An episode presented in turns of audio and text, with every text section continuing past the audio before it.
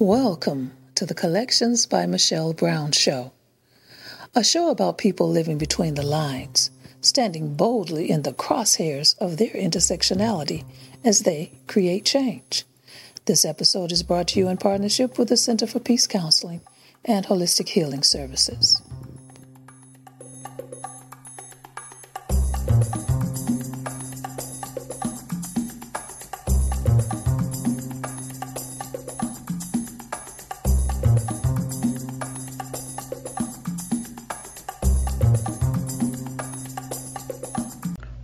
Collections by Michelle Brown. I'm your host, Michelle Brown. Each week, we'll be talking with people living between the lines, standing boldly in the crosshairs of their intersectionality, and creating change. In 2018, we sat down with LGBTQ historian Tim Retzloff to talk about his research on Michigan's LGBTQ history. Dr. Retzloff teaches LGBTQ studies and U.S. history at Michigan State University.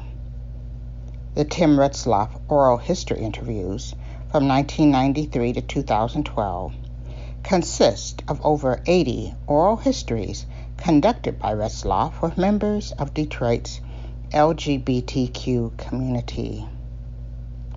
His work chronicling the lives of LGBTQ plus community continues with the addition of his website, Michigan LGBTQ Remembers. The site was launched in March of 2017. It is dedicated to documenting the diverse lives of LGBTQ Michiganders and their allies who are no longer with us. The individuals on the website were leaders, activists, and volunteers. Some were bar owners or employees, customers, or entertainers. Some were elders, and some were still in their youth.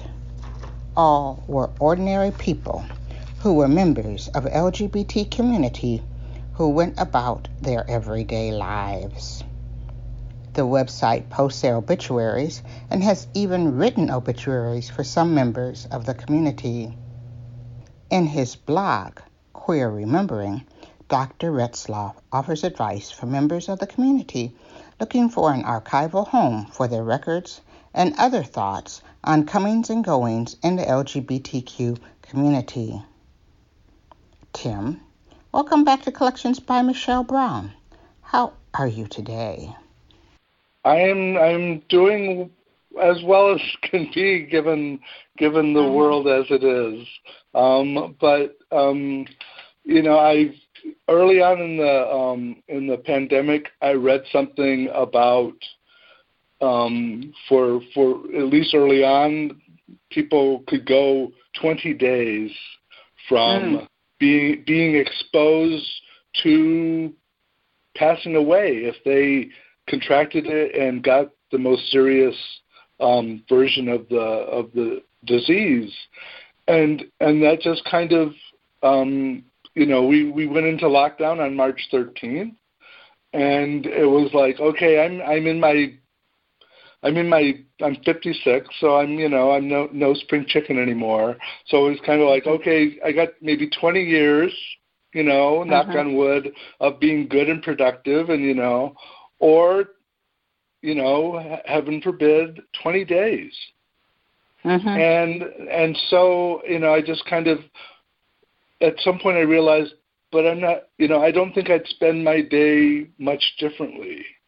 Mm-hmm. You know, I still I try to be purposeful every day. I try to, you know, enjoy myself. I try to have loving moments with um with my husband. I I try to improve myself. I guess that, uh, um, mm-hmm. and then and and it just kind of you know served as um, a, a it, it helped center me in terms of uh, you know the kind of work that I I I do and have been doing, and uh, and I don't you know I I don't think I'd change it, and and and maybe in some ways because I don't have other distractions um, I'm, I've I've been I've been getting some stuff done and and mm-hmm. and doing what I can and and and so I think I'm doing okay. You know, things can be rough and and uh, you know there are losses in life and and you kind of cope with those as they come along. Um, but I'm all, all kind just kind of it, it, it's helpful to know that I'm I, I'm more resilient than I thought I was, you know, mm-hmm. in my youth. So. Mm-hmm. You know, I thought about you and you know the work that you do, and and I've talked to a few people who are like capturing, you know, uh, our stories. And I thought about you know when we reached out to talk to each other again, and I was thinking about you because I had talked to Victor Salvo, who does the Legacy Project out of Chicago. And mm-hmm. he was saying that part of what made him like recognize that we needed to capture these stories was seeing the AIDS quilt. And he recognized that each quilt told a story of someone. And I was thinking about you in these times that we're in, and you know, that we're so isolated. And, you know, sometimes all of a sudden you'll look up, unfortunately, on your Facebook feed and you see, oh, so and so has passed, uh, so and we're not collecting those stories. How has this influenced how you think about your work? Well, I mean, it it has highlighted um, how fleeting some of the moments of being able to capture the stories are. Um, and you know, we may we may get into this um, a little bit more as we talk about the website, but um, you know, there's a lot of people who never get obituaries. Mm. And and you know I I was I was an early writer with Between the Lines. I worked with um, the found the early founders, and then when Jan and Susan took over. I was assistant editor for a couple of years, and and even after I um, I formally left the paper in that way, I've continued to write.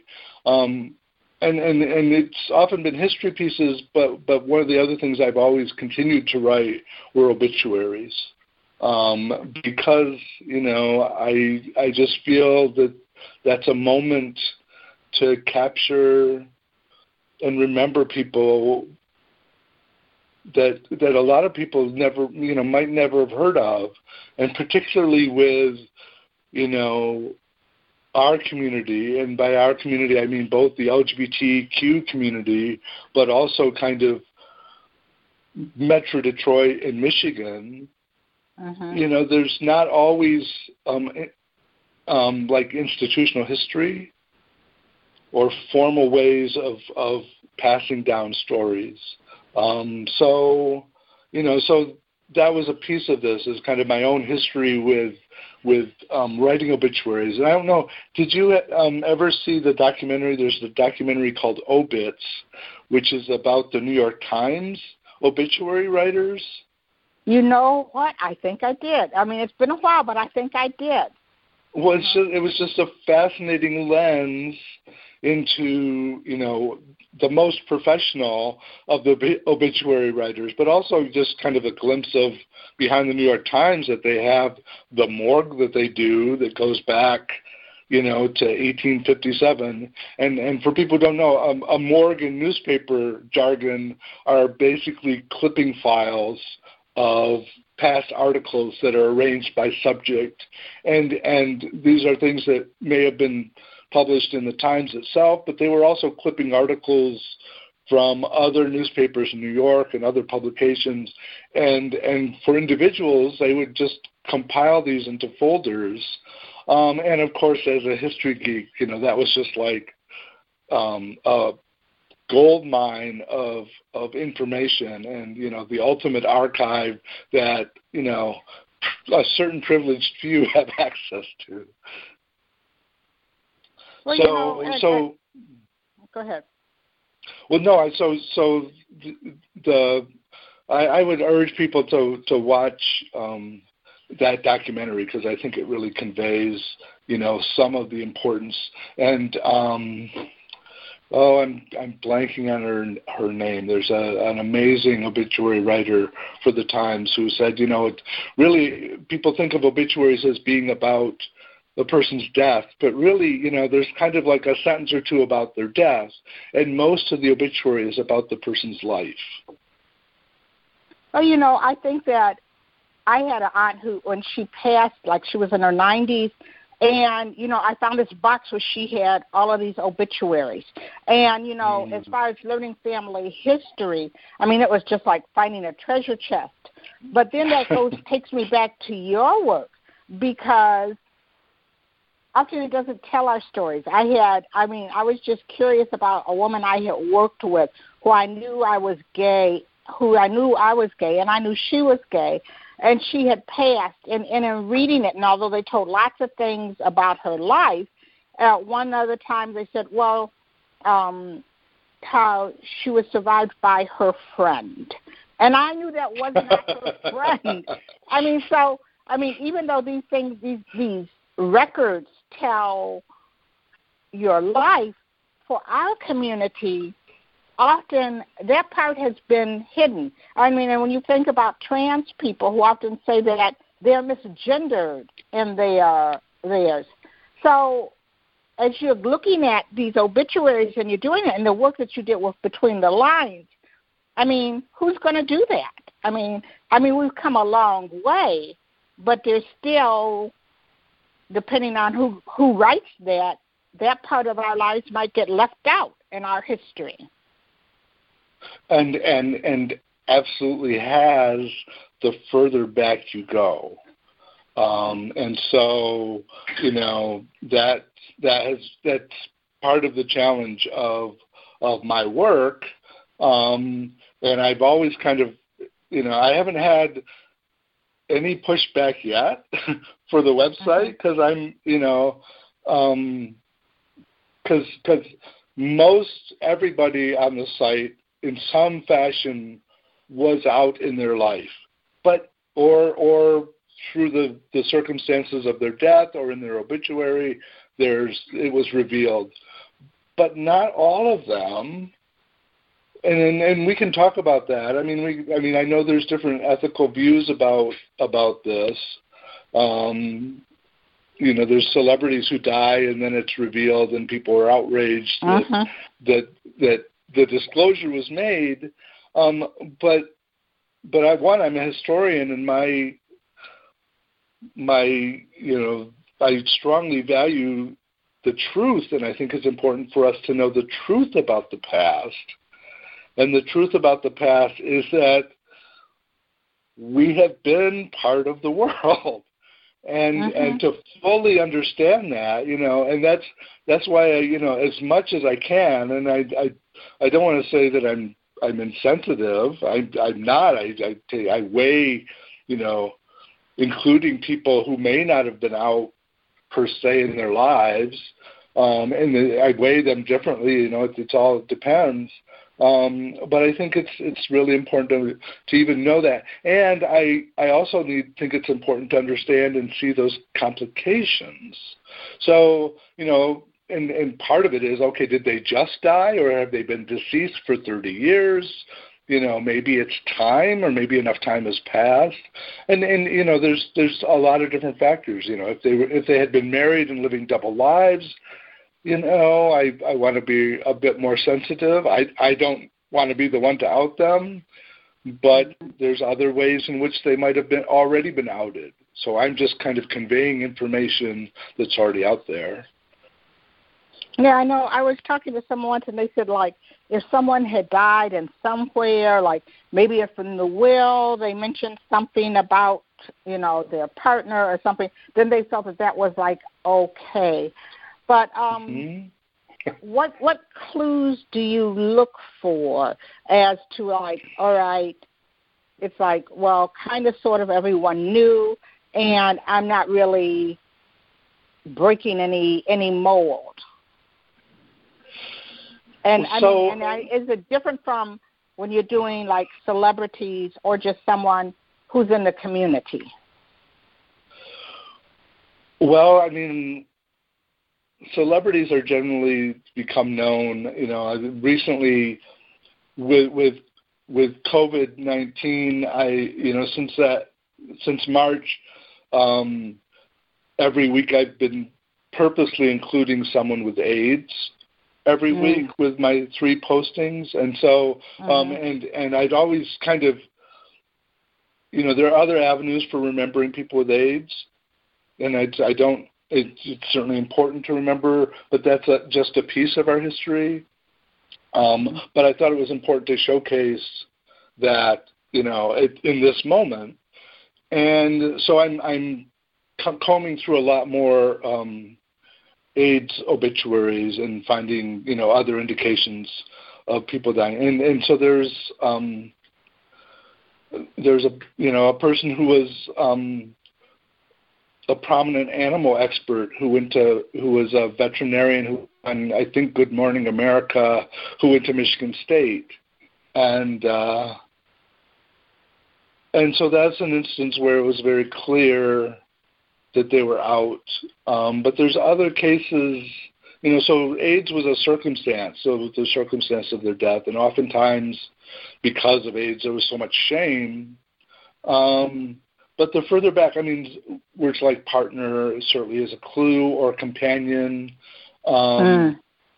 And now that, you know, for instance, the free press is now um, available in digital format, so you can search um, past issues of the free press, including obituaries. Um, they um, they will mention sometimes partner or friend, or so you kind of piece that together. Um, there were an instance of two teachers at um, the Liggett School. So the head the headmaster of the Liggett School up through ni- the early 1960s, um, and then one of the English teachers, a female English teacher, um, spent their lives together. And they moved from from apartment in Indian Village to Grosse Pointe. You know, this is clearly a very different era.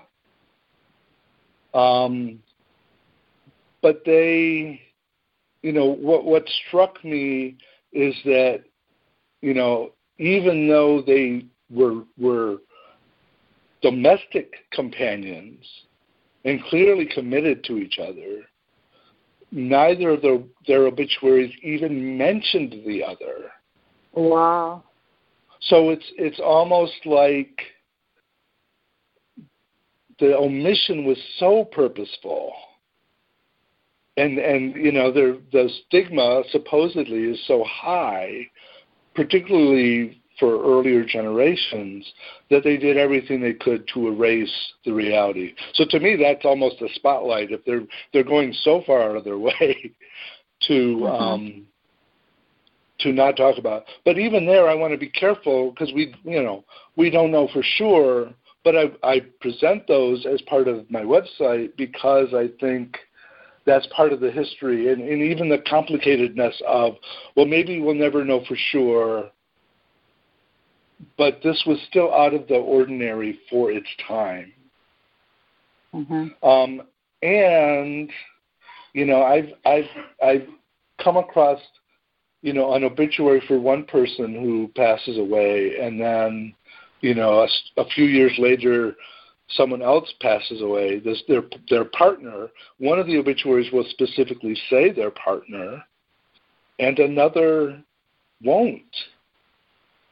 So you know, this is this is partly because you know, and this is this is where you know I, the sources, the you know, relying on, on obituaries as an entry point has its problems. One of them is who wrote it. Family that has a different agenda or a different sense of protectiveness, um, a different sense of scandal, um, maybe. Other times, the family might be completely embracing and and um, and I'm I'm actually, you know, I think in the last year or two, I've been more surprised at how many long-time couples are are coming out um, as one passes away um, after they've been together um, 30 and 40 years. Um, so I mean, we can I can follow any of these strands. You know, you know, Michelle, I can talk on this. So I, I don't want to, mm-hmm. but but I, I I hope that answers your question about um, finding people. I mean, I, I have other avenues. I mean, certainly because of all of my research, you know, I I've got you know people who were involved in different organizations um, back to the 1950s. Um, I went through the records of One Magazine, which was the earliest um, magazine for homosexuals in the U.S. Um, it started in 1953, and and they their records are amazing, and they have correspondence and subscriptions from around the country, and so I have you know a pool of of people who subscribed or wrote to one um, from Michigan that I draw from.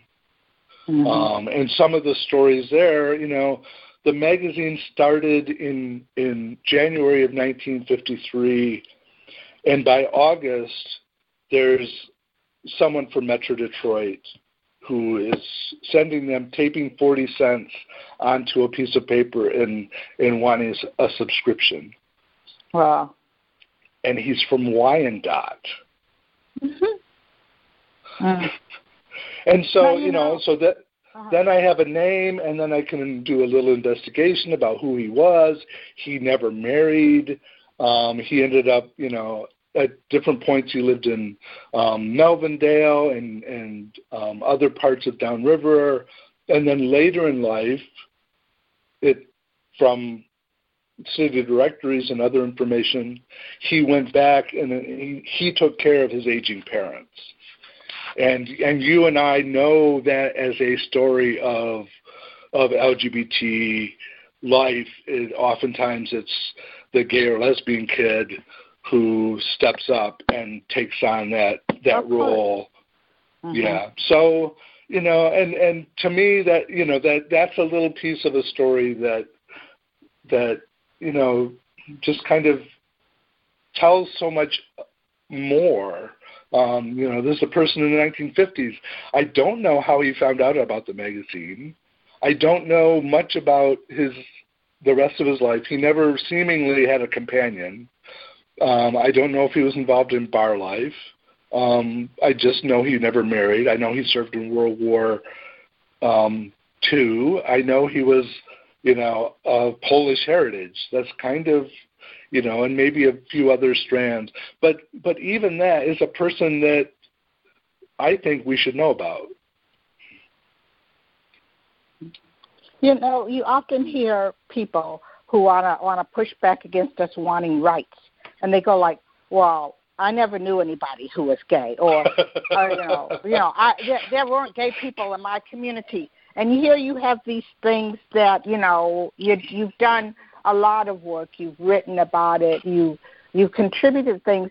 Have you ever had someone who has come back and said, you know, I knew them, I just didn't know, and it has where knowing that there is some there has been someone in their community someone like you said who might have been a teacher someone who really influenced them have you ever had someone come back and say you know wow, I didn't know. Now I understand more about this person and how it impacted their life?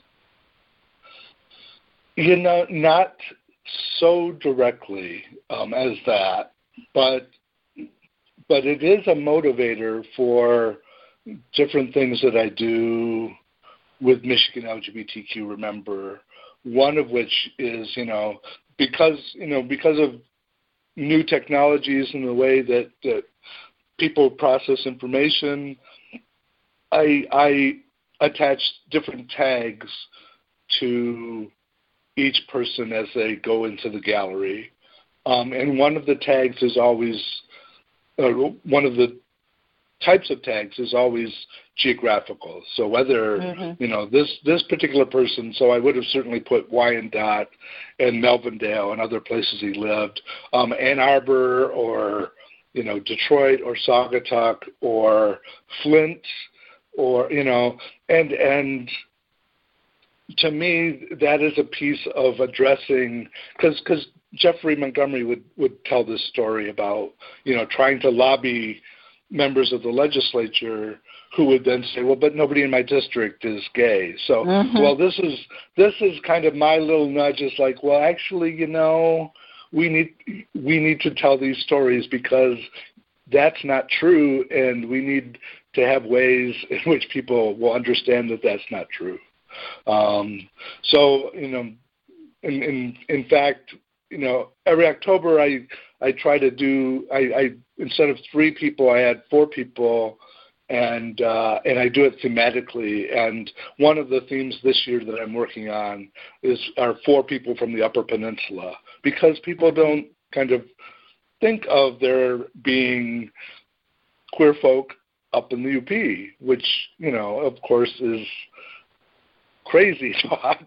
So of course know, there are people.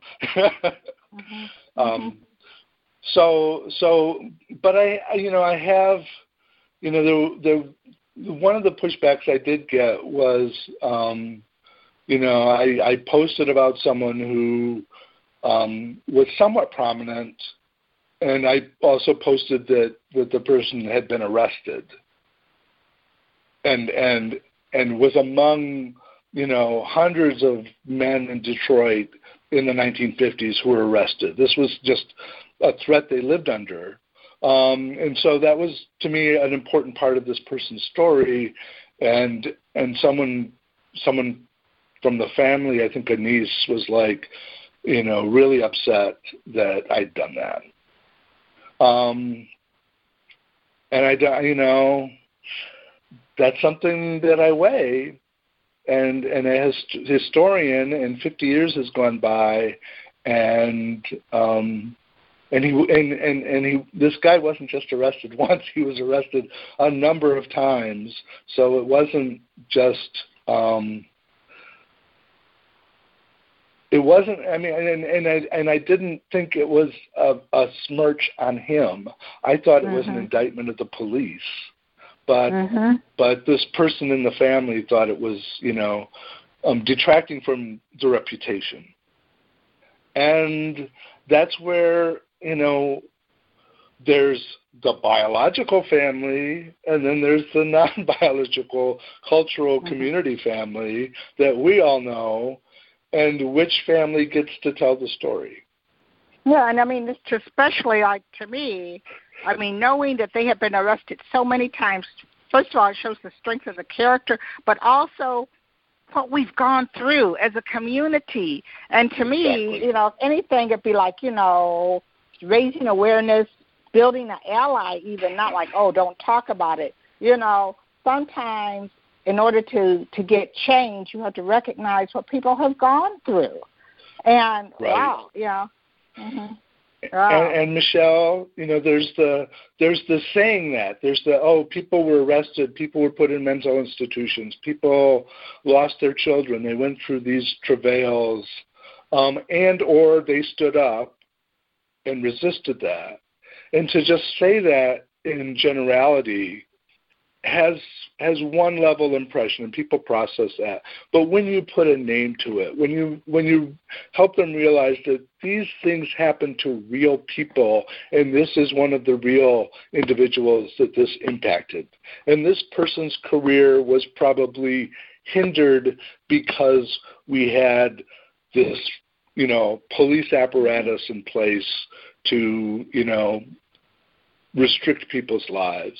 I mean, that then to me that's that's why you know, as, as much as I can, I think it's important to like name names, and I and I eh, I I, I want to explore this a little bit more because I also understand and appreciate that this is complicated, and I know that there's, you know, concern and pain in, term, in terms of trans individuals and their their birth name and and or their dead name and not wanting those revealed and that was certainly the case with AB Stevens that that just passed this year um, mm-hmm. and um, and then of course you know people use pseudonyms so often in early activism, um, not just in Detroit, but but um, across the country.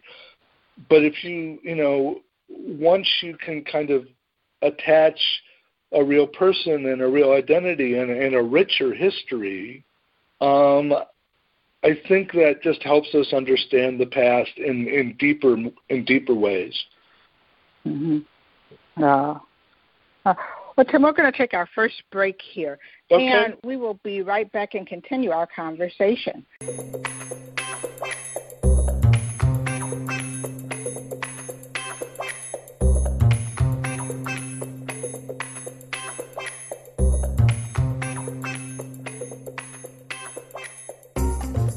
This episode of Collections by Michelle Brown is brought to you in partnership with the Center for Peace Counseling and Holistic Healing Services, bringing balance to your mind, body, and spirit. For more information or to schedule an appointment, visit the center at www.thecenterforpeacellc.com.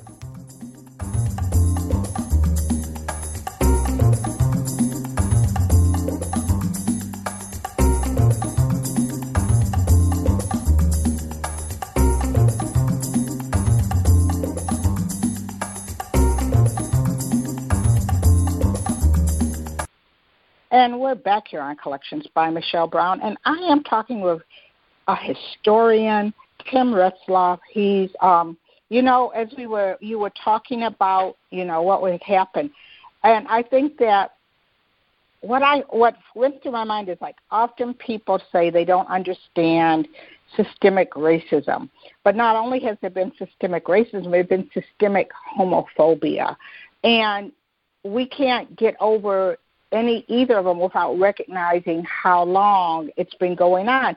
And I went back to thinking about how you said like Denise was going like not getting that, you know, her uncle had been arrested so many times. That this is systemic homophobia. It had been covered, it had been hidden. And as we talk about social justice issues, that way that we need to recognize these things have been going on. And also the visibility that you know that we're everywhere. I, How do I you- yeah, I I couldn't agree with that more. So Mhm. Mhm. Um, you know, and and and I know that is what did that cross. You know, you've done this work. Was you were doing it, and first you were collecting stories, but has your work been used to help the cause, making helping people be aware of the systemic homophobia, how it's been hidden, how people have suffered under homophobia, and also to help people recognize that a lot of it is still going on? Um, I think the the best way to answer that is, you know, my my dissertation advisor, um, George Chauncey, um, was involved in writing uh, uh, an amicus brief for the Supreme Court case, um, the the Michigan aspect, the DeBoer um, Mhm. aspect of the case, um, DeBoer versus Snyder, that was folded into a Obergefell. And he contacted me um, because he wanted to include some specific instances of when when Michigan people in Michigan were um, faced, you know, discrimination or oppression or or harassment or you know the state coming down on them. Um, and so I was able to contribute um, very specific details, such as um, some bars in Detroit that um, that had been used, that had been um, fined and cited for for serving homosexuals and being a rendezvous for homosexuals. And there were other cases that I was able to highlight. I think there were some child custody cases um, that I was able to highlight. I can't remember. He might even have, have um, used the Jerry Crane case as one of his examples. I, I sent him, you know, a, a, a couple pages of, of possibilities, and he picked what he thought were the most compelling to include in that, um, which was a, a broader narrative of, of you know oppression nationally, but he wanted to since it was a Michigan case, he wanted to make sure that some Michigan cases were included, and and so you know as as I'm curating this website, one of the things I I'm conscious of are kind of making sure that those stories are documented. Mm-hmm. You know, so case ways in which um, people faced depression and resisted depression, um, but then the ways in which people also, you know, had had tragedies involved in it. You know, so one of the you know one of the hardest things to kind of continue to include, and you know, I because I don't want it, I I I don't want it to overwhelm the site, but there's so many instances of people who lost their lives in instances of anti-gay and anti-trans violence, and there's so many people who took their own lives. Um, mm-hmm. and I do, I think it's crucial to tell those stories, um, but I also want to tell the stories of, you know, the the people who live into their 80s and 90s and and you know li- live kind of rich queer lives that remain you know largely hidden maybe not entirely hidden maybe less hidden than we thought. Um as i was thinking about you know talking about this i was you know i've i've i've had it in my mind you know well these people lived quiet lives and it's like well maybe they lived quieter lives mm. but but not as quiet as we want to stereotype it, and maybe we just weren't looking. So that's mm. the other piece of it is is you know we're conditioned. I mean we're all raised in the same culture of you know heteronormativity, you know to throw out that term, um, and compulsive you know heterosexuality, um, and and even cisgender kind of mindset that that we don't always notice or appreciate um, what's right in front of our faces. so, mm-hmm. you know, I, I one of the things I'm, I'm conscious of, and I, I really strive uh, since the beginning to to be as representative as I can and to reflect the diversity of our community as best I can. Um, and that includes gender, that includes race and ethnicity, it includes class and and kind of activism and bar life and social life and and that, but it's also geography, um, and each of those have their hindrances to try to find people to reflect that. Um, so I'm just I'm I'm aware of how history is is is often skewed um, and and twisted, and I try to counter that. Um, and of course, there's the big skewing, which is, you know, we don't exist, we were never there, we're not even here now. Um, so, mm-hmm. you know, the, that, yeah, I know. Mm-hmm. No, I, I, I, it, I, it trails off, but, but, but I think you know that kind of gets the gist of, of what I wanted to say there. Well, I know that, that when you were starting your oral history interviews, and I know when last we talked, you were talking about how you were you were starting to well, you had already started, but you were starting to to track the stories of people in the black community. Um, how has that gone as far as reaching into the black community, the Latino community, even the Arab American or the Asian Pacific Island community? How has that gone? Because we know that they're also here in Michigan. Absolutely. And um, that's one of the challenges, and that continues to be one of the challenges. I did, you know, for the longest time, I wasn't sure whether and how to tag um, individuals who would fall under um, what what recently people have started calling um, brown, indigenous, and people of color. That's kind of uh-huh. become a new a new framework, and and so um, and when that started to become used, I thought, well, that captures kind of people in ways that, that African American might miss people and ways in which black does people don't you know terminology changes. There are people who don't feel that it applies to them. And there's kind of the tension of you know how people identify versus how they are identified by others you know. So um but i went through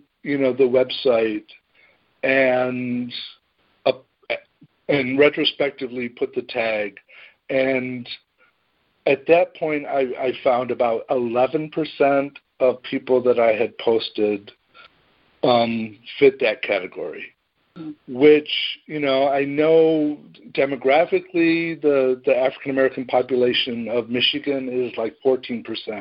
So it's not hitting you know that mark, but it's it's I don't I I hope I I hope I'm not erasing people. I'm not purposely mm-hmm. erasing people. And you know I've I've between the lines has has been admirable in having obituaries of people who might not otherwise have obituaries.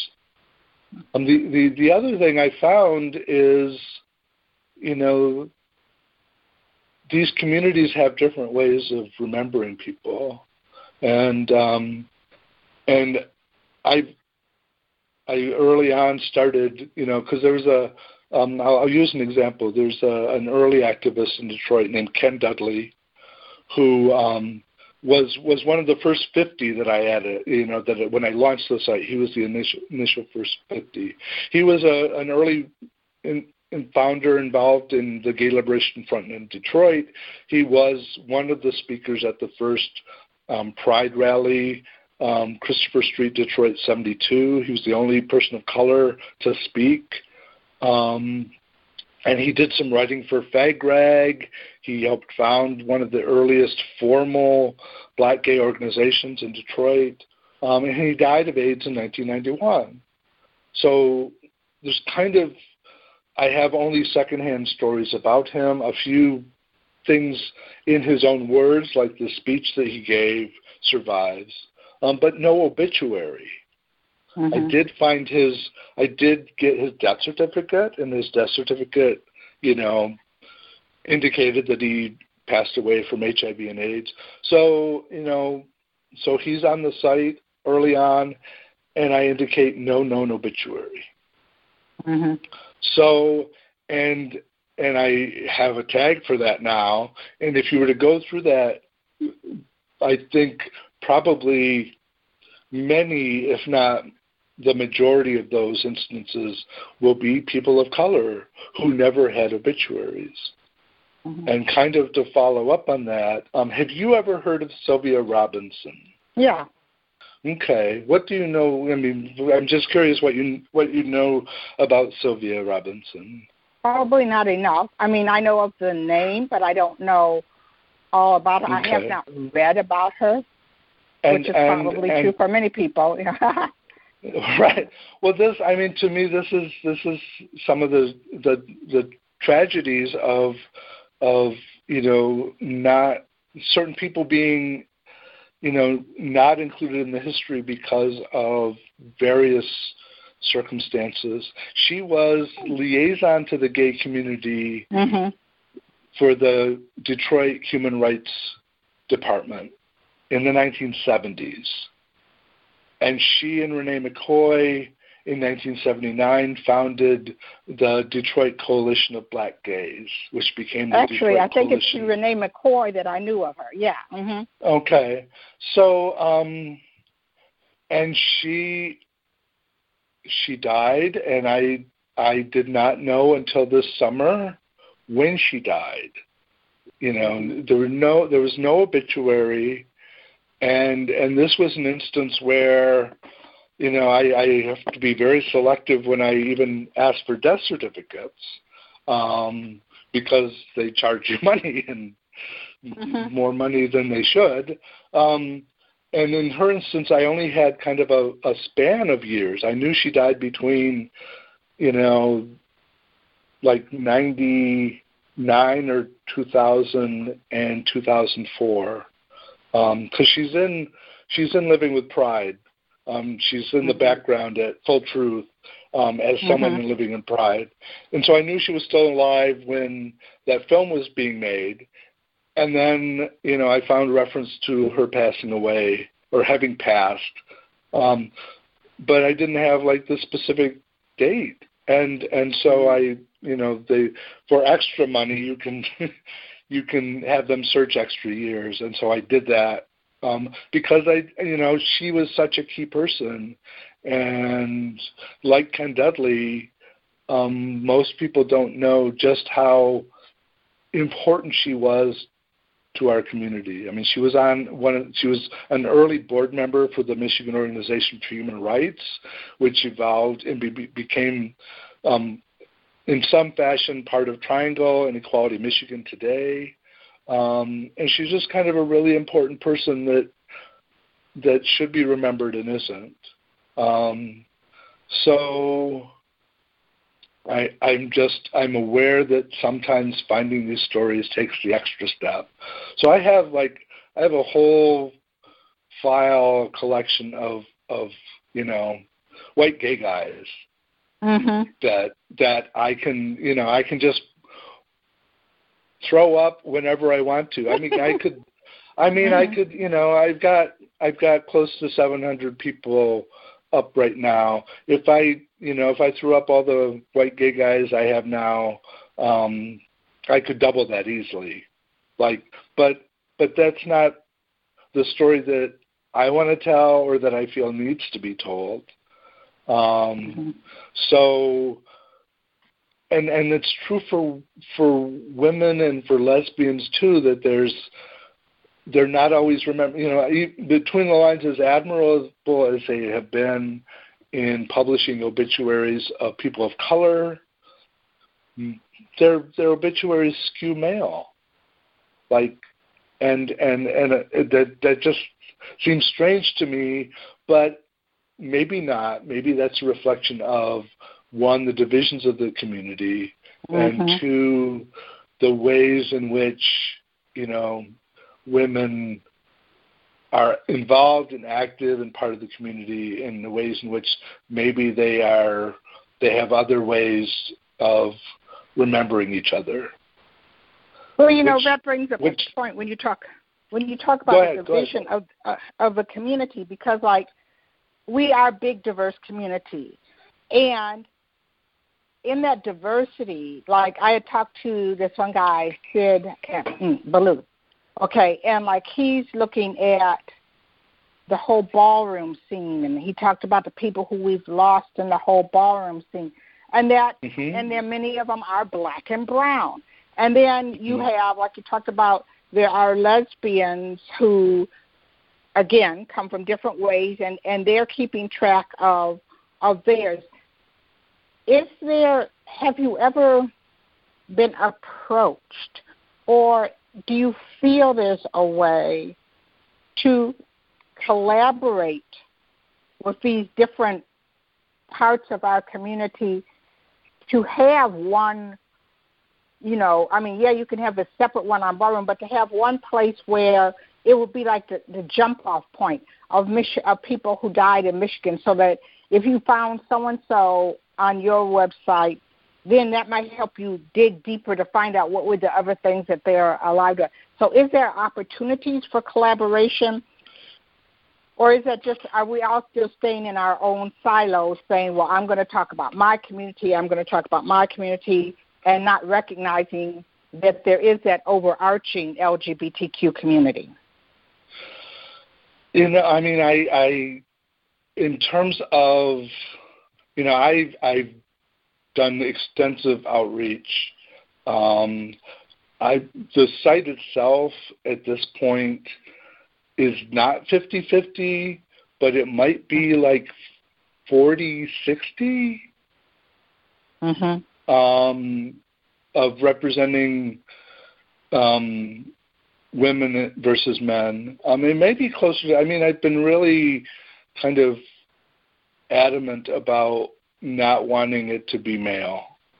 Mm-hmm. Um, and there have been ways. I mean, so I've I've you know I I I use the lesbian connection, which has a passings um, feature that they've been doing since 2011, and they they include obituaries from around the country, but of course then they'll mm. have obituaries of women from Michigan or with Michigan connections.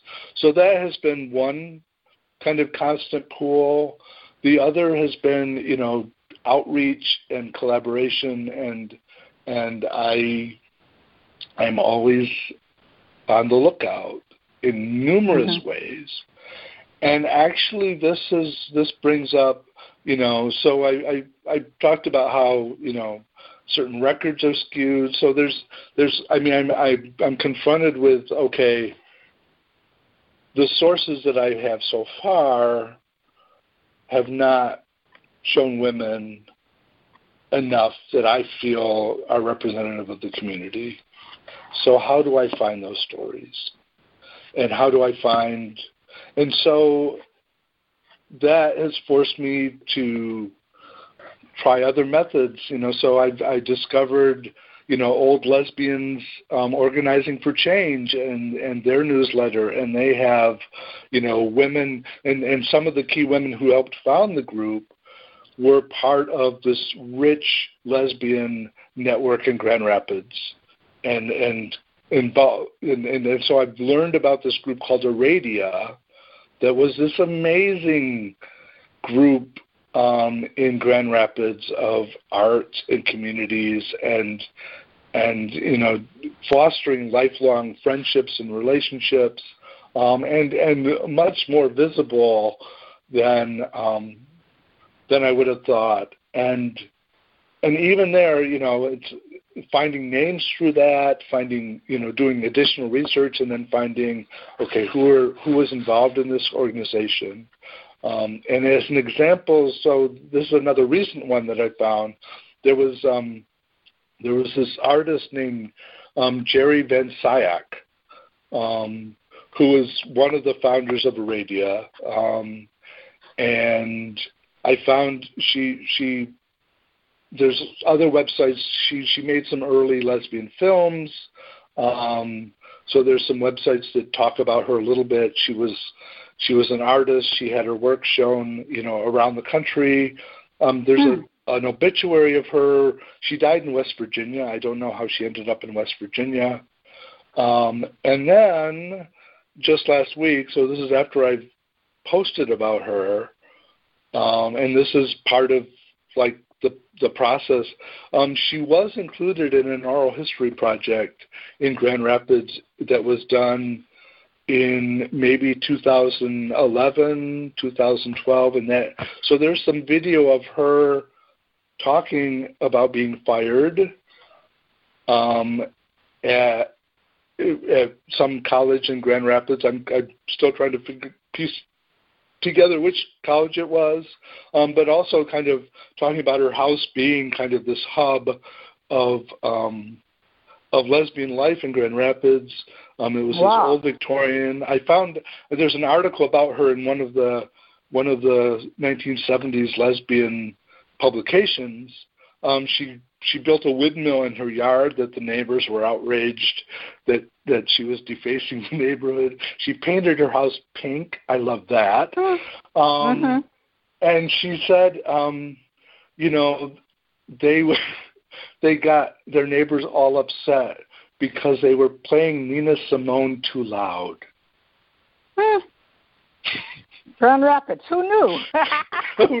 well, exactly. So that's and so you know maybe I'm you know I'm not I maybe I'm not the one to follow through and tell the the richer story, but what I can do with my website is you know plant seeds and so this is a person and th- these are stories that maybe someone else can follow up on um, and and pursue. Um, so I'm just kind of I'm I'm conscious that you know each of the individuals I'm I'm just kind of giving a, a thumbnail encapsulation, um, and maybe you know maybe someone else can can run with that. Um, so, but I would have never found out about Jerry Van if I had, hadn't done this kind of very concerted, okay, women are missing, how do I find women? Um, and I want to follow up that with, with one other piece that has been like, this is why this way I'm still able to do the website, I think, after three and a half years, is because I found this other avenue for finding these stories. Um, and it just kind of this is this is kind of a road of discovery for me that has been just amazing. Um, so it, it's it's intent and it started as a history website and it's still very much I want it to be a history website, but um, I I've come to rely more than I expected on more recent obituaries and more obituaries in mainstream papers. Um, and the way I found them is because, you know, now that we have online obituaries, um, you can do searches with keywords. So I have gone mm-hmm. through, and so I'll, you know, once a month now, I will go through and search all Michigan obituaries. I'll go to the Free Press site, go under obituaries, and under keyword, I'll type the word partner. Mm. Or I'll type the word, now I'll type the word in quotes, her wife or his husband. Oh, okay. Because people are now legally married um, mm-hmm. and passing away. Um, but that has led me to discover so many, you know, as we as we were talking earlier, so many of the quieter lives that you know are just kind of among us that that even people in the community might not be fully aware of and kind of the example of that that I want to share that that I found recently is um, there were um, two women that I discovered um, Nancy Kasperzak and Susan Reeder Brewer, and they both um, they were both in their 80s, I believe, when they died. Um, this was just recently, so I want to see if I can find them to to talk about them.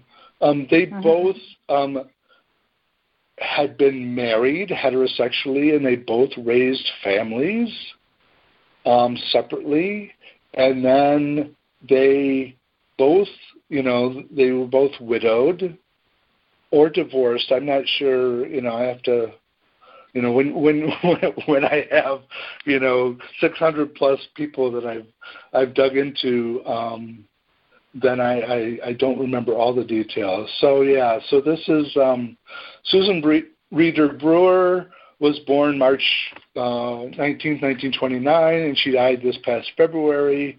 Um, she was living in Benzonia, which is up by um, Traverse City. And hmm. she um, graduated from Birmingham High School. She studied at Northwestern University, was married, and raised three children. She went on to earn her PhD in psychology before divorcing in the late 1970s. And then, um, and then Nancy Kasperzak um, was a lifelong musician, um, grew up in Metro Detroit, graduated from Birmingham High School. After divorcing um, and with her children grown, um, she um, she went to her 40th. They both went to their 40th high school reunion for Birmingham High School, and reunited and became a couple. And it's just and mm-hmm. and they settled on Crystal Lake up in Benzie County. Um, and you know, here were these two older lesbians living together. You know, they'd had kind of this earlier life of being heterosexual. They it it it sounds like they might have had an eye for each other even in high school, but mm-hmm. the times being what they were in the 1950s, you know, that wasn't a route that they could take but then that they did and did, and they both died within a week of each other, and that's just I mean, like both, wow, you know. and and and Barbara Barbara Murray, you know, is one of one of the mm-hmm. followers of the site.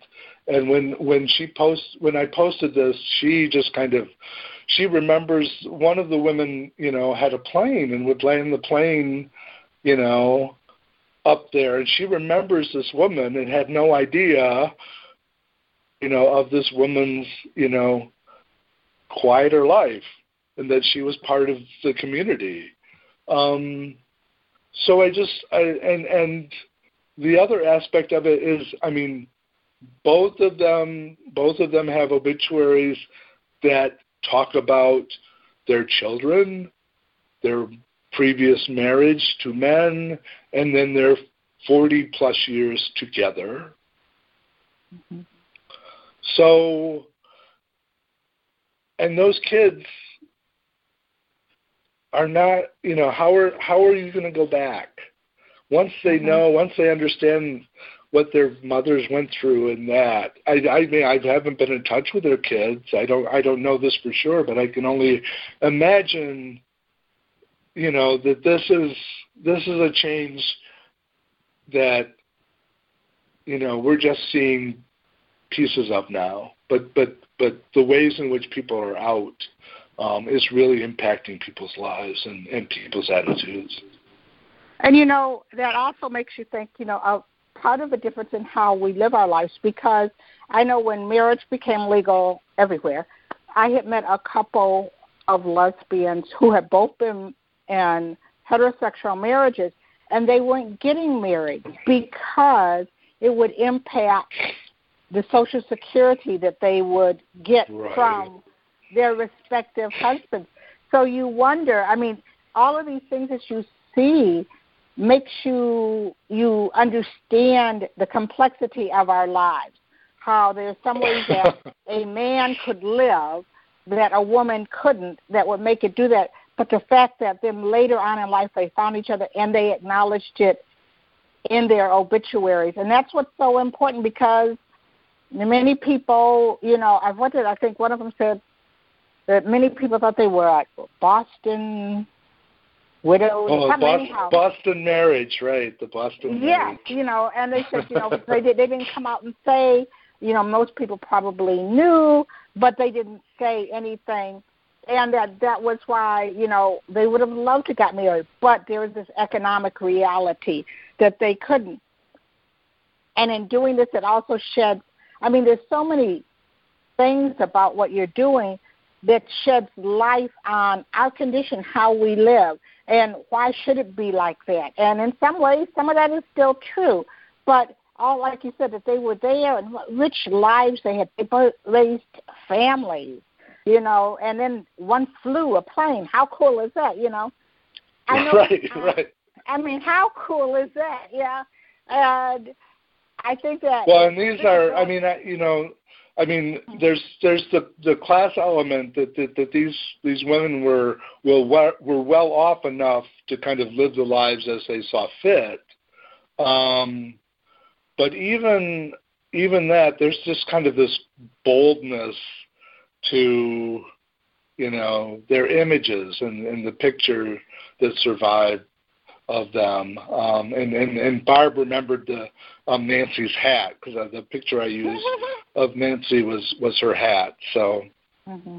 Now I know when we talked before, you said you know like there were some people who you would find, and you had a little connection in Florida where you were visiting people. Have you been able to keep up with those people and um, because now everything's shut down. But have you been able to keep up with those people who you have made contacts with who no maybe no longer lived in Michigan? You know, so um, one of the key people in in Florida, um, who was one of the founders of the first organization in Michigan, so probably Jerry Moore that I talked about. Um, he passed away this this um, this year um, mm-hmm. at the age of 91 or 92. Mm-hmm. I think he he had his 92nd birthday. I talked to him a week or two before he died because he was calling people to say goodbye. Uh-huh. Um, and so I'm. I mean, I was able to write an obituary for Between the Lines um, mm-hmm. because he he was um, I mean, he helped found the first group in the state. He needs to be remembered. Um, mm-hmm. I'm going to put him on the site at the end of the year as one of the people um, to include at the end of the year because um, I usually I've been trying to close out um, each year with with three people who pass that year. Um, and Brent uh, Dorian Carpenter will be someone that I'm going to mm-hmm, include mm-hmm. in that group too. Um, mm-hmm. So, so yeah, I mean, so I, I I had been I had maintained touch with him. Um, it's it's and I, I just talked with um, the partner of Carl Mitchell um, a couple weeks ago.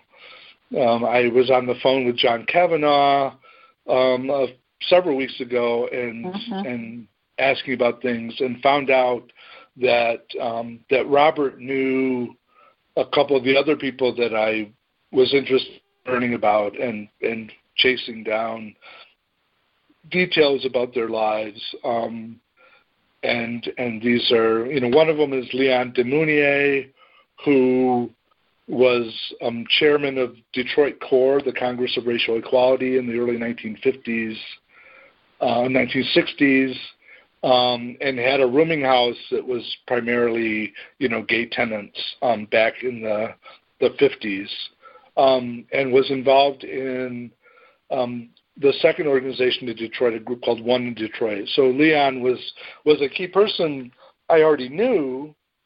Um, and then in the course of recent research, and this is part of, you know, things I need. Part of my reworking my dissertation is figuring out um, how to convey this and how this story. So, one of the connections that I learned about Leon um, is that his brother was killed in the 1943 Detroit race riot. Mm. So he lost his brother, and so I, you know, I, I that was part of contacting John. It's like, John, did you know about this? And he says, Oh yeah.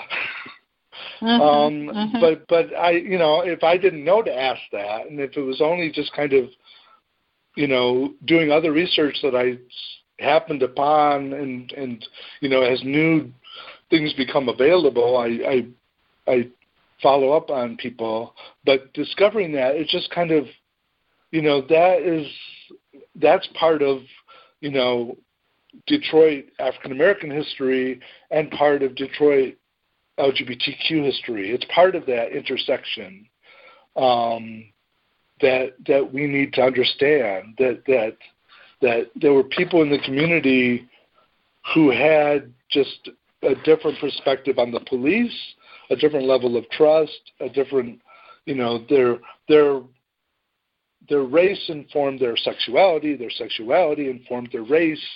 You know, it wasn't just, you know, one or the other. Again, this is where being able to talk about individuals and the specifics of their story was just so enriching. You so, know. so, so yeah, so the and and so talking with Robert about that, I, I got a few more details mm-hmm. and and and collaboration because as a historian, you know, um, I, I I can't go. I I I need to be careful about going by just one person's word mm-hmm. um, that this happened because I they must they might misremember. I don't want to say that people purposely are are you know telling me you know distorted stories, but they might misremember. They might not remember things quite the same way. We tend to remember things about ourselves much more than we do other people.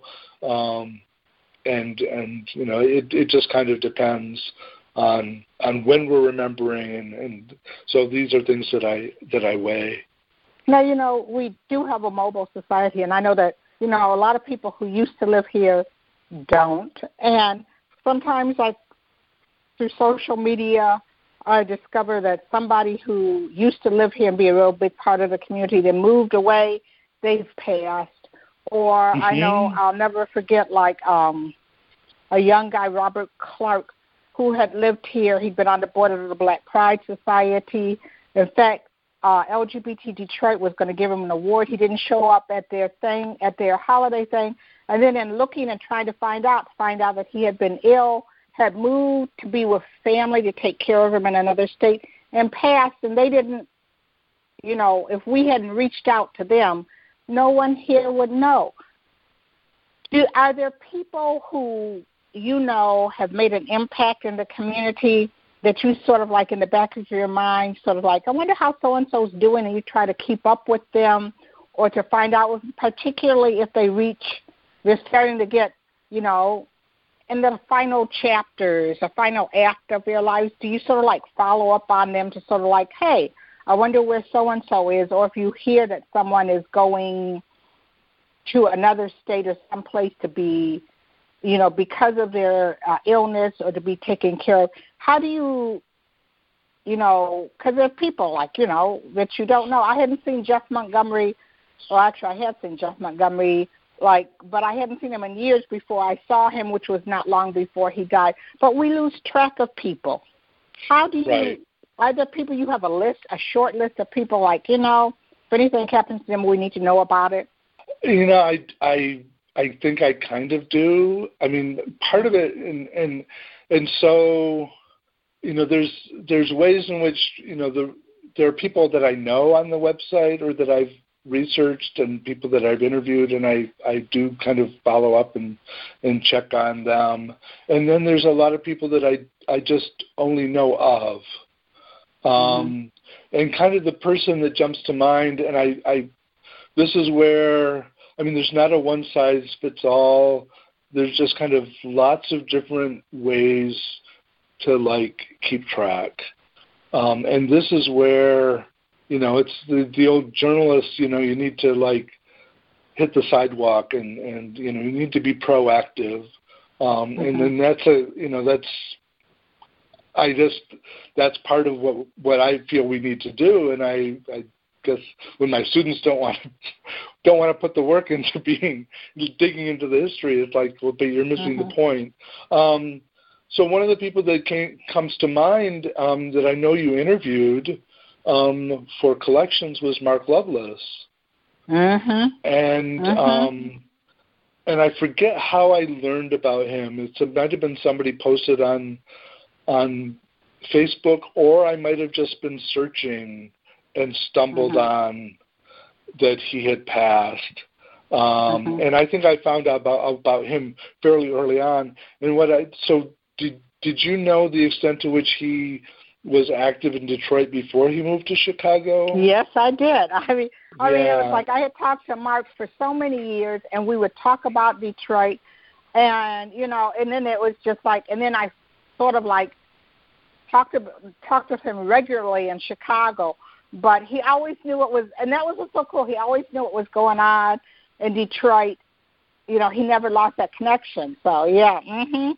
Mm-hmm. Um, and and actually, you know, one of the people I just posted um, this past week was, you know, I've I've taken, you know, I I mentioned what I do for searching um, Michigan obituaries um, on a regular basis, but I've now just kind of have been checking out for other states or other places where I know that people move to, and doing the kind of like you know partner search and uh, and Michigan. I'll do a keyword search for partner in Michigan, and and you know there's lots of you know lots of heterosexual people use the word partner, so it's just kind of combing through and kind of identifying okay which which matches and I um, I came across. I was I thought Washington D.C. I should search the Washington Post and mm-hmm. see if there's anyone, and came on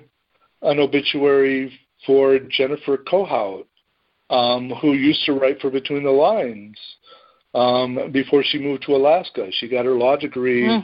at Michigan. Um, and I still I've been meaning to call Susan up to see if she knew that Jennifer had passed because, like you said, how would you necessarily know? And that you know that that's that's kind of part of the origins of the website our friend Julie Enszer was visiting. This was her Mhm. her year. She she was back in Saginaw on the Lamb. Um, Mhm. in the story in a story that she tells about her Yeah. neighbors in Dog. wanting to dis- destroy her dog. So she was back in Saginaw, um, staying at her dad's old house where she had grown up and, and helping prepare the house to to be sold. And so I you know, I took a few trips to Saginaw. She came to visit me a few times. And on one of the visits, um, I had just pulled out, you know, because I've been, I, I'm an archivist too. As a historian, I just gather, you know, as much documentation that I can, and I have just, I have a room full of files um, that will someday be in file cabinets, and then will someday be donated to an archive. Um, but but some of the files I have are obituaries, and so she was just kind of going through this folder of obituaries, and all of a sudden she just let out this gasp, and she said, "I didn't know George Fadiga died." Wow. And this and this was 2000, and you know she Mhm. she hasn't lived she hasn't lived in Michigan. Mhm. Um, and so as part of that, she was like, you know, you have these folders of these things. These shouldn't be in just these folders. Do something with these. Mhm. Mhm. Um, and so that was part of the impetus for kind of coming up with this project. Um, and as a doable project, it was something that I thought, okay, I, this is something I can continue to do and sustain. Um, and at this point, you know, I, I think I, I will certainly continue to do it through March, um, which will be four years, um, and probably in the neighborhood of, you know, 750 or 800 people. Maybe I can get to a thousand. That would be another Mhm. couple years of doing it. But Mhm. if I'm not able to continue to include enough women or enough people of color or enough parts of the state that I think is representative, um, I'm not sure. You know, I think that might be the time um, Mhm. to Well, let's take a break, shop. and I want to. But I want to talk uh, about. but this is where I've been doing extra outreach. So Uh-huh. Well, let's take a break, and then let's come back and talk up specifically about the website. So, um, if you're just joining me, we're talking with Tim Retzloff, and he does the Michigan LGBTQ Remember website, and we'll be right back.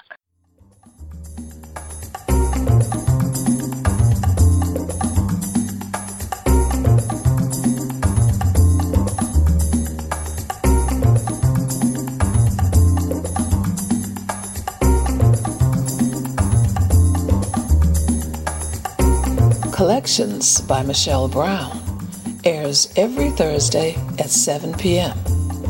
You can subscribe now and listen to the podcast on Blog Talk Radio, iTunes, Stitcher, or SoundCloud. Be sure to like the Collections by Michelle Brown Facebook page and mark your calendar so you never miss an episode.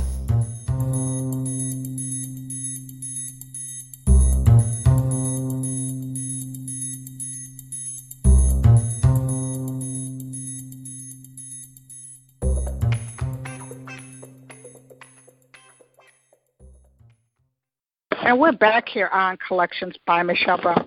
I am still like shaking my head about that thing with Julie because I mean, since George Fadiga died, I've seen Julie in D.C. I talked to her. I've interviewed her.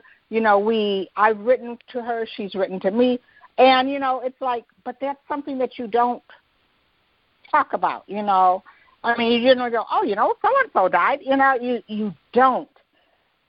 And the website, particularly, I could see if you're a Michigander and one of those ones who have moved somewhere to know, you know, that's not the first place you want to look to see, you know, where is so and so. But if you can't and you are trying to find someone or to research them, it's great to have this website. And, and you're saying you're in your fourth year, right? Right, right. hmm So, what made So- you decide? I know that. Okay, first of all, I know that it's not just about obituaries. You have something about um, how to do an archive. What all is on the website? Well, so so the main website is is this, is this gallery um, where I started with with 50 initial posts, and I've been adding three people a week um, ever since. But but like in June and October, I'll add four people, and then I do special postings for World AIDS Day, um, and on, on other occasions I'll do special postings. Um, like I'm, I think I posted for Jeffrey that was the first year of the the site, but I I'd had a special posting of him on the anniversary, the first anniversary of his death. Um, so so it, it's it's that's the main site, which is are these individuals, and then I um, as I was creating the site and planning it and, and figuring it out, um, that's just I mean it's it's it's its own thing and it's very informational. Um, it's almost like a reference book in a way. Um, and my friend Will, who um, kind of does web web advising and websites for a living, um, urged me to to include something with a more personal voice. Um, so there's also a link in, in kind of a companion blog to the website called Queer Remembering, um, in which I talk both about the process of creating the site. I tell more of my own personal story of becoming uh, a queer historian.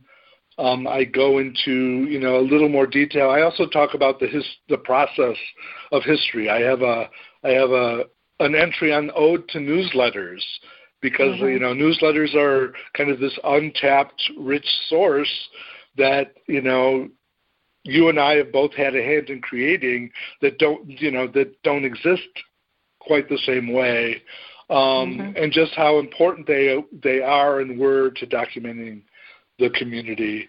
Um, and then there's kind of some personal reminiscences. Um, Julie and I, you know, Beth Brant had never had a formal obituary. The the Native American Indian, um, the the poet, lesbian poet Beth Brant from Metro mm-hmm. Detroit. Um, so we wrote an obituary for her um, that's that was both in between the lines and then on the website, um, Queer Remembering.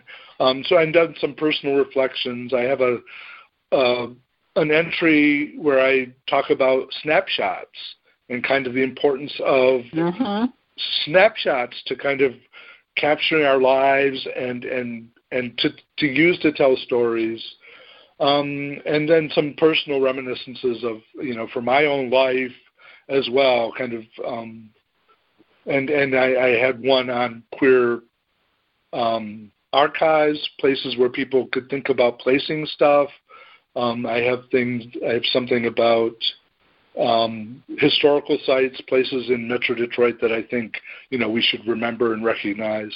So I mean, and so that's that's a more narrative, those are longer form um, mini essays where I'm just kind of um, musing on different topics. And I did that regularly um, for, um, I think I ended up doing 48. So I did two a month for a couple years, and then it, it shifted to being much more occasional. Um, but even there, so I mentioned the World AIDS Day. Um, so on World AIDS Day, you know, I'll post I post 12 people who died of AIDS as kind of a, a reflection of, you know, bam, this just hit us. It was overwhelming, and this is what it was. And the the first year I did it, it was based on um, this story, this affidavit that um, that this activist who's now in New York named John Nally had written. He was involved in ACT UP, and they shut down Grand Central Station. And some of the organizers were like, "Well, we need to we need to have something to send to the district attorney to explain why we engaged in this protest." And John Nally, this is 1991. He was a graduate of Michigan State. um, I think in 1982 or 1983. And his affidavit that he wrote was about 12 of his friends from college who had already passed away from HIV and AIDS. So these were the personal impact. So I use that as the 12 people I posted. And then I met up with him in New York and we had a conversation where he told me kind of his more personal relationship with these people. So the the Queer Remembering blog post for that is um, based on that conversation. And then the next year for World AIDS Day 2018, um, I asked um, Barbara Murray if she would share 12 individuals that she remembered. Um, and so she gave me names that you know, I did some research and found obituaries, some of which were in Cruise, some of which were, you know, in like the Royal Oak Tribune. Um, you know, so we we did some advance time, and then we met for lunch, and um, and she shared, you know, just what each of these individuals meant to her. So that's you know, so it, it's it's kind of you know this this gallery so it's kind of like you know going through and and you know looking at different people um, that you may have known or you may not have known, or but but maybe you should have known, or that younger people should not forget.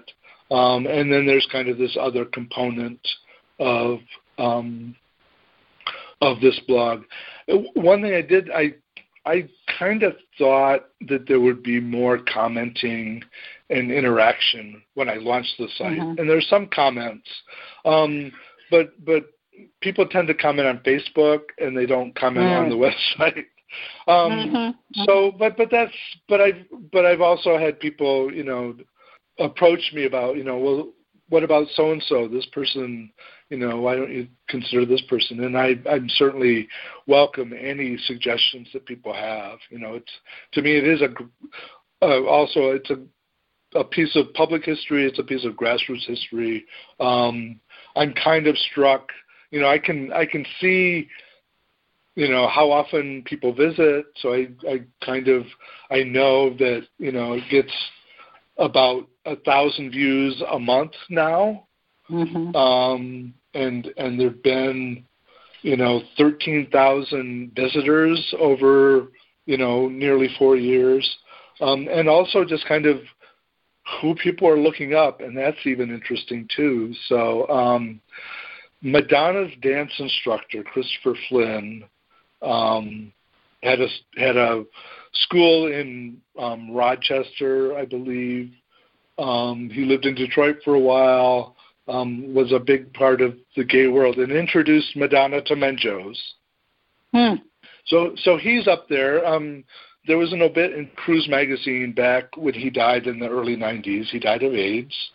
Madonna gave a speech um, at some point um, in the last year where she mentioned him, and all of a sudden there's this spike in people who who viewed that that particular post, um, and part of it is that that's kind of the only thing out there about him, which which is weird to me, but it's also I'm grateful that there's something, and, and if it's if it's me that they visit, um, that's great. Lately, you know, our our rep here in Lansing is Elissa Slotkin, mm-hmm. and and she's told the story about her mother. Um, her mother was lesbian and mm-hmm. was involved in the the Jewish Gay Network. She was um, an early activist there, and died of cancer, and she she talks about her mother in that way. Um, yeah, so I was, she uh-huh. between the lines had done an obituary for her, uh-huh. and so I I posted her a couple years ago, and so that you know this year there, I'm I'm just kind of noticing that there's lots of people who are visiting that and and and looking at that. You know, I was just it's funny that you mentioned it because I was just thinking about Judith. And I'm wondering, one of the things that I remember about Judith, and, and it was like in her last days, and Judith said, you know, people were like, you know, how are you feeling? I mean, we knew. And Judith said, she had no unfinished business.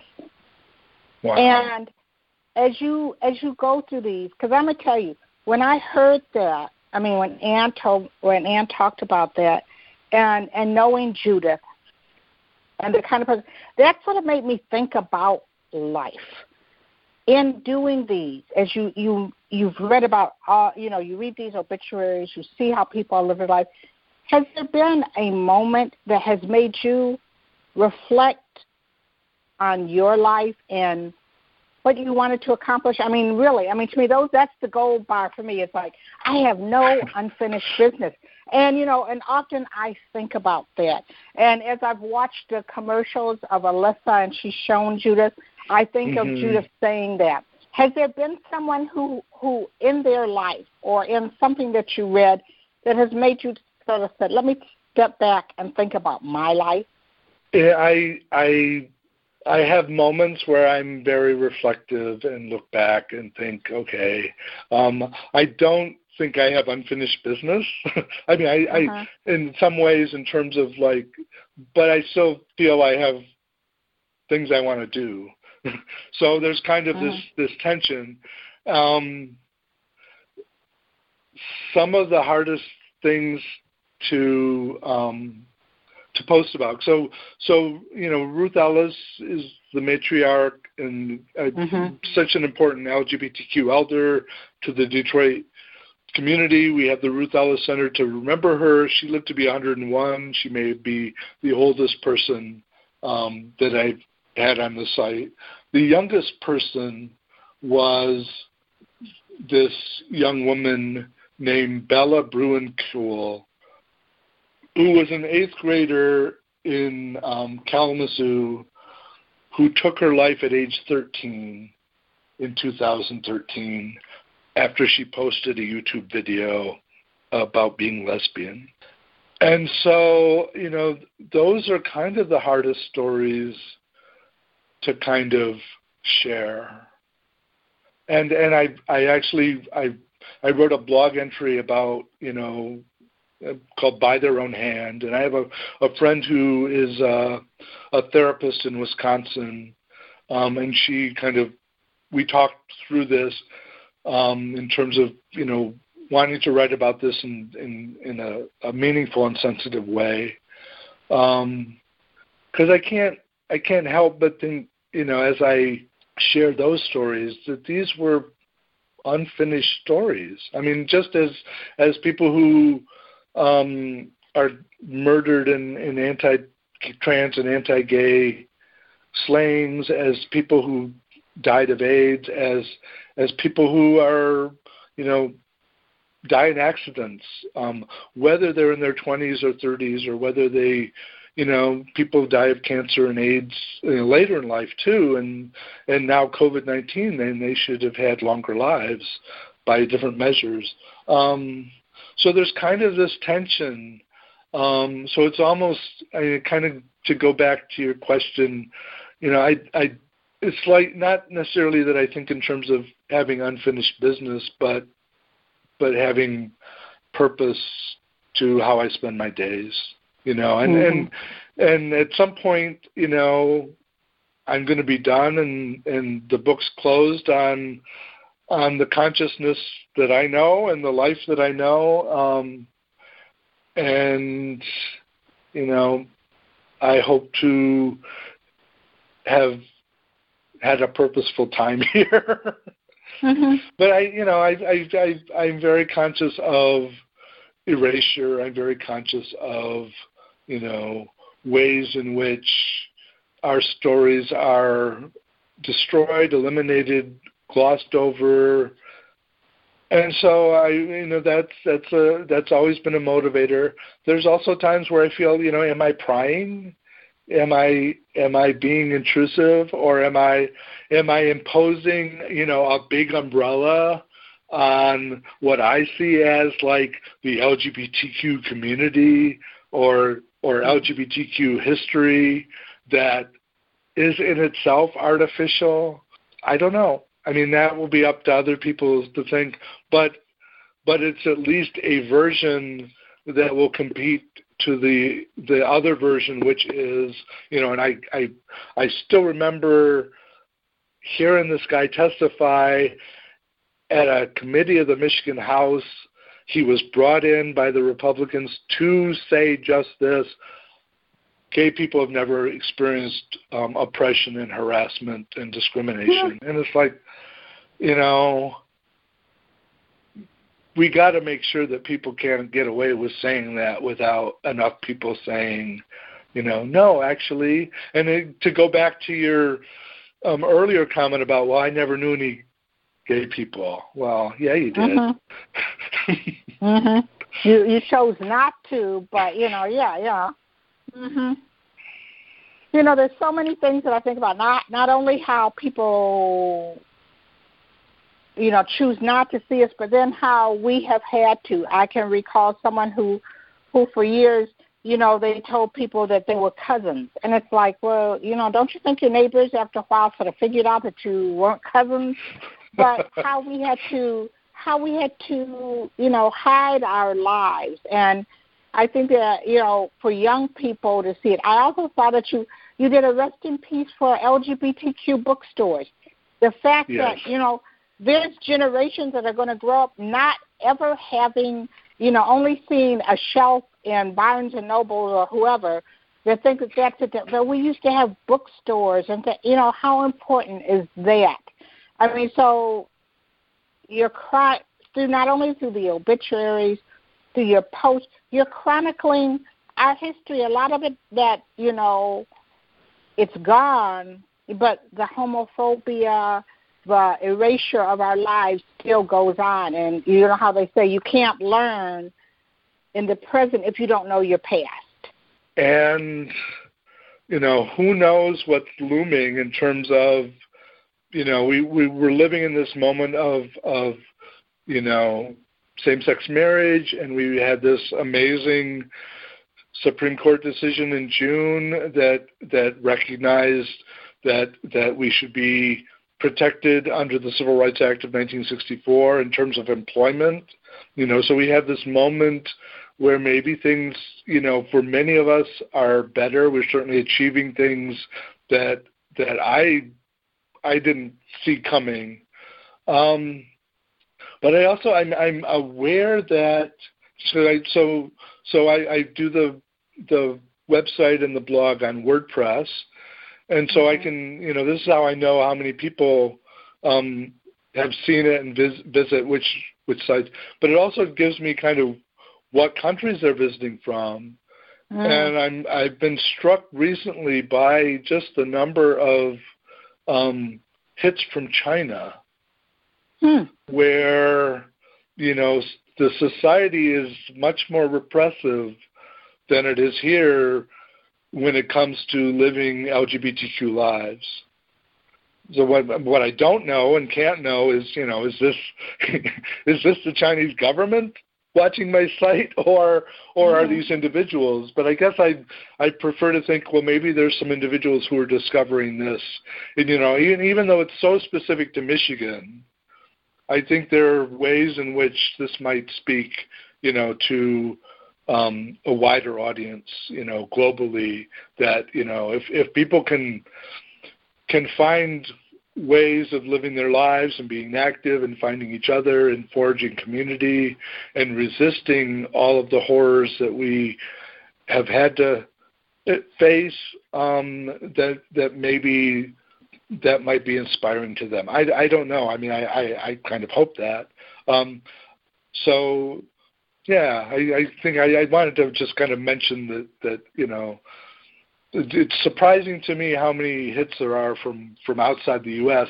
and that is kind of one of the amazing things about kind of the time we live in and the, the technologies that we live in that we have at our disposal. Um, that we you know we don't have to go to a bookstore. That there are other places, but I'm also aware that you know we're lo- we're still losing something when we lose the bookstores. Well, I will tell you, you know, that I learned from our friend Mark Lovelace because each year he would do a conference and but he would make it a point to try to bring in people from other countries. And at mm-hmm. one of those, there was someone from a country to where you know, not only could you be killed for being gay, but for your your family for not exposing you could be imprisoned or killed. And he hmm. said mm. that often using the internet, being able to go back and look at sites and and we're just gonna like yours, that to recognize that you weren't alone, that there was another way to live, and also in some cases it helped them go back and fight the good fight, and in others it helped them recognize that I can go here and and live. So I take hope in seeing that there are people from other countries, that maybe there's someone who can only express themselves from behind a computer screen, but can see that there are, are people who have lived lives and that there is absolutely and and to kind of repeat something I said earlier, I mean this is part of thanks to Julie saying, you know, these shouldn't shouldn't just be in a file folder, mm-hmm. you know, in your home somewhere. You need to do something with these, um, and just kind of thinking creatively about, you know, th- this is, you know, there's there's World AIDS Day, there's there's the quilt, there's Transgender Day of Remembrance, ways in which we've remembered specific segments of the community or different experiences within the community. Um, so to just think of ways in which this might tell a different story and its own specific story, this own slice. And I, you know, it's in some respects kind of modest. I mean, part of the power now, it just kind of boggles my mind, is this accumulation. You know, once you've got once over three years, three and a half years, you've accumulated this many stories, you know, it it it takes on a power of its own, and it's it's kind of an emotional power and an intellectual power that's that's different, you know, than and and and we still need books. We still need other ways of telling mm-hmm. stories, but but this is just kind of you know a, a new avenue for getting at you know these these stories in in new ways so um so i thank you so much for giving me the chance to talk about it because um because i do i do feel very grateful to be able to do it and for all the help that people have given me over the years mm-hmm. um mm-hmm. and I, I I should say that Michigan State Special Collections, the Michigan State University Library, um, is archiving it. So if there's a day when I'm when it when it disappears from the internet, it will still be preserved um, at Michigan State. And so, before you go, um, what is the website for Michigan LGBTQ Remember, and how can people contact you?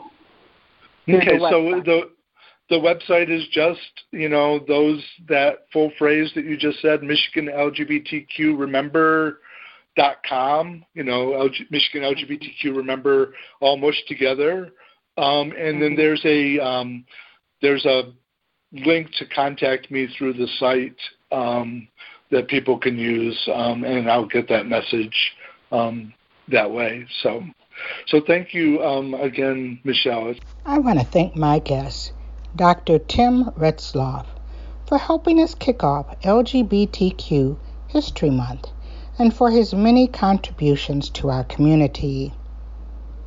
His work, chronicling the lives of the LGBTQ plus community, continues on his website, Michigan LGBTQ Remembers, where you can find remembrances of those we have lost and read his blog, Queer Remembering. Be sure and follow Collections by Michelle Brown Blog Radio on Facebook, Twitter, and Instagram. And let us know if you have a suggestion for a guest or topic for a future show. You can support the podcast by becoming a sponsor of Collections by Michelle Brown on patreon.com. You can listen to this or past episodes of the show on SoundCloud, iTunes, Stitcher, or Blog Talk Radio. Join us next week when I'll introduce you to another amazing individual living between the lines, standing boldly in the crosshairs of their intersectionality, and creating change right here on Collections by Michelle Brown. Thank you for listening.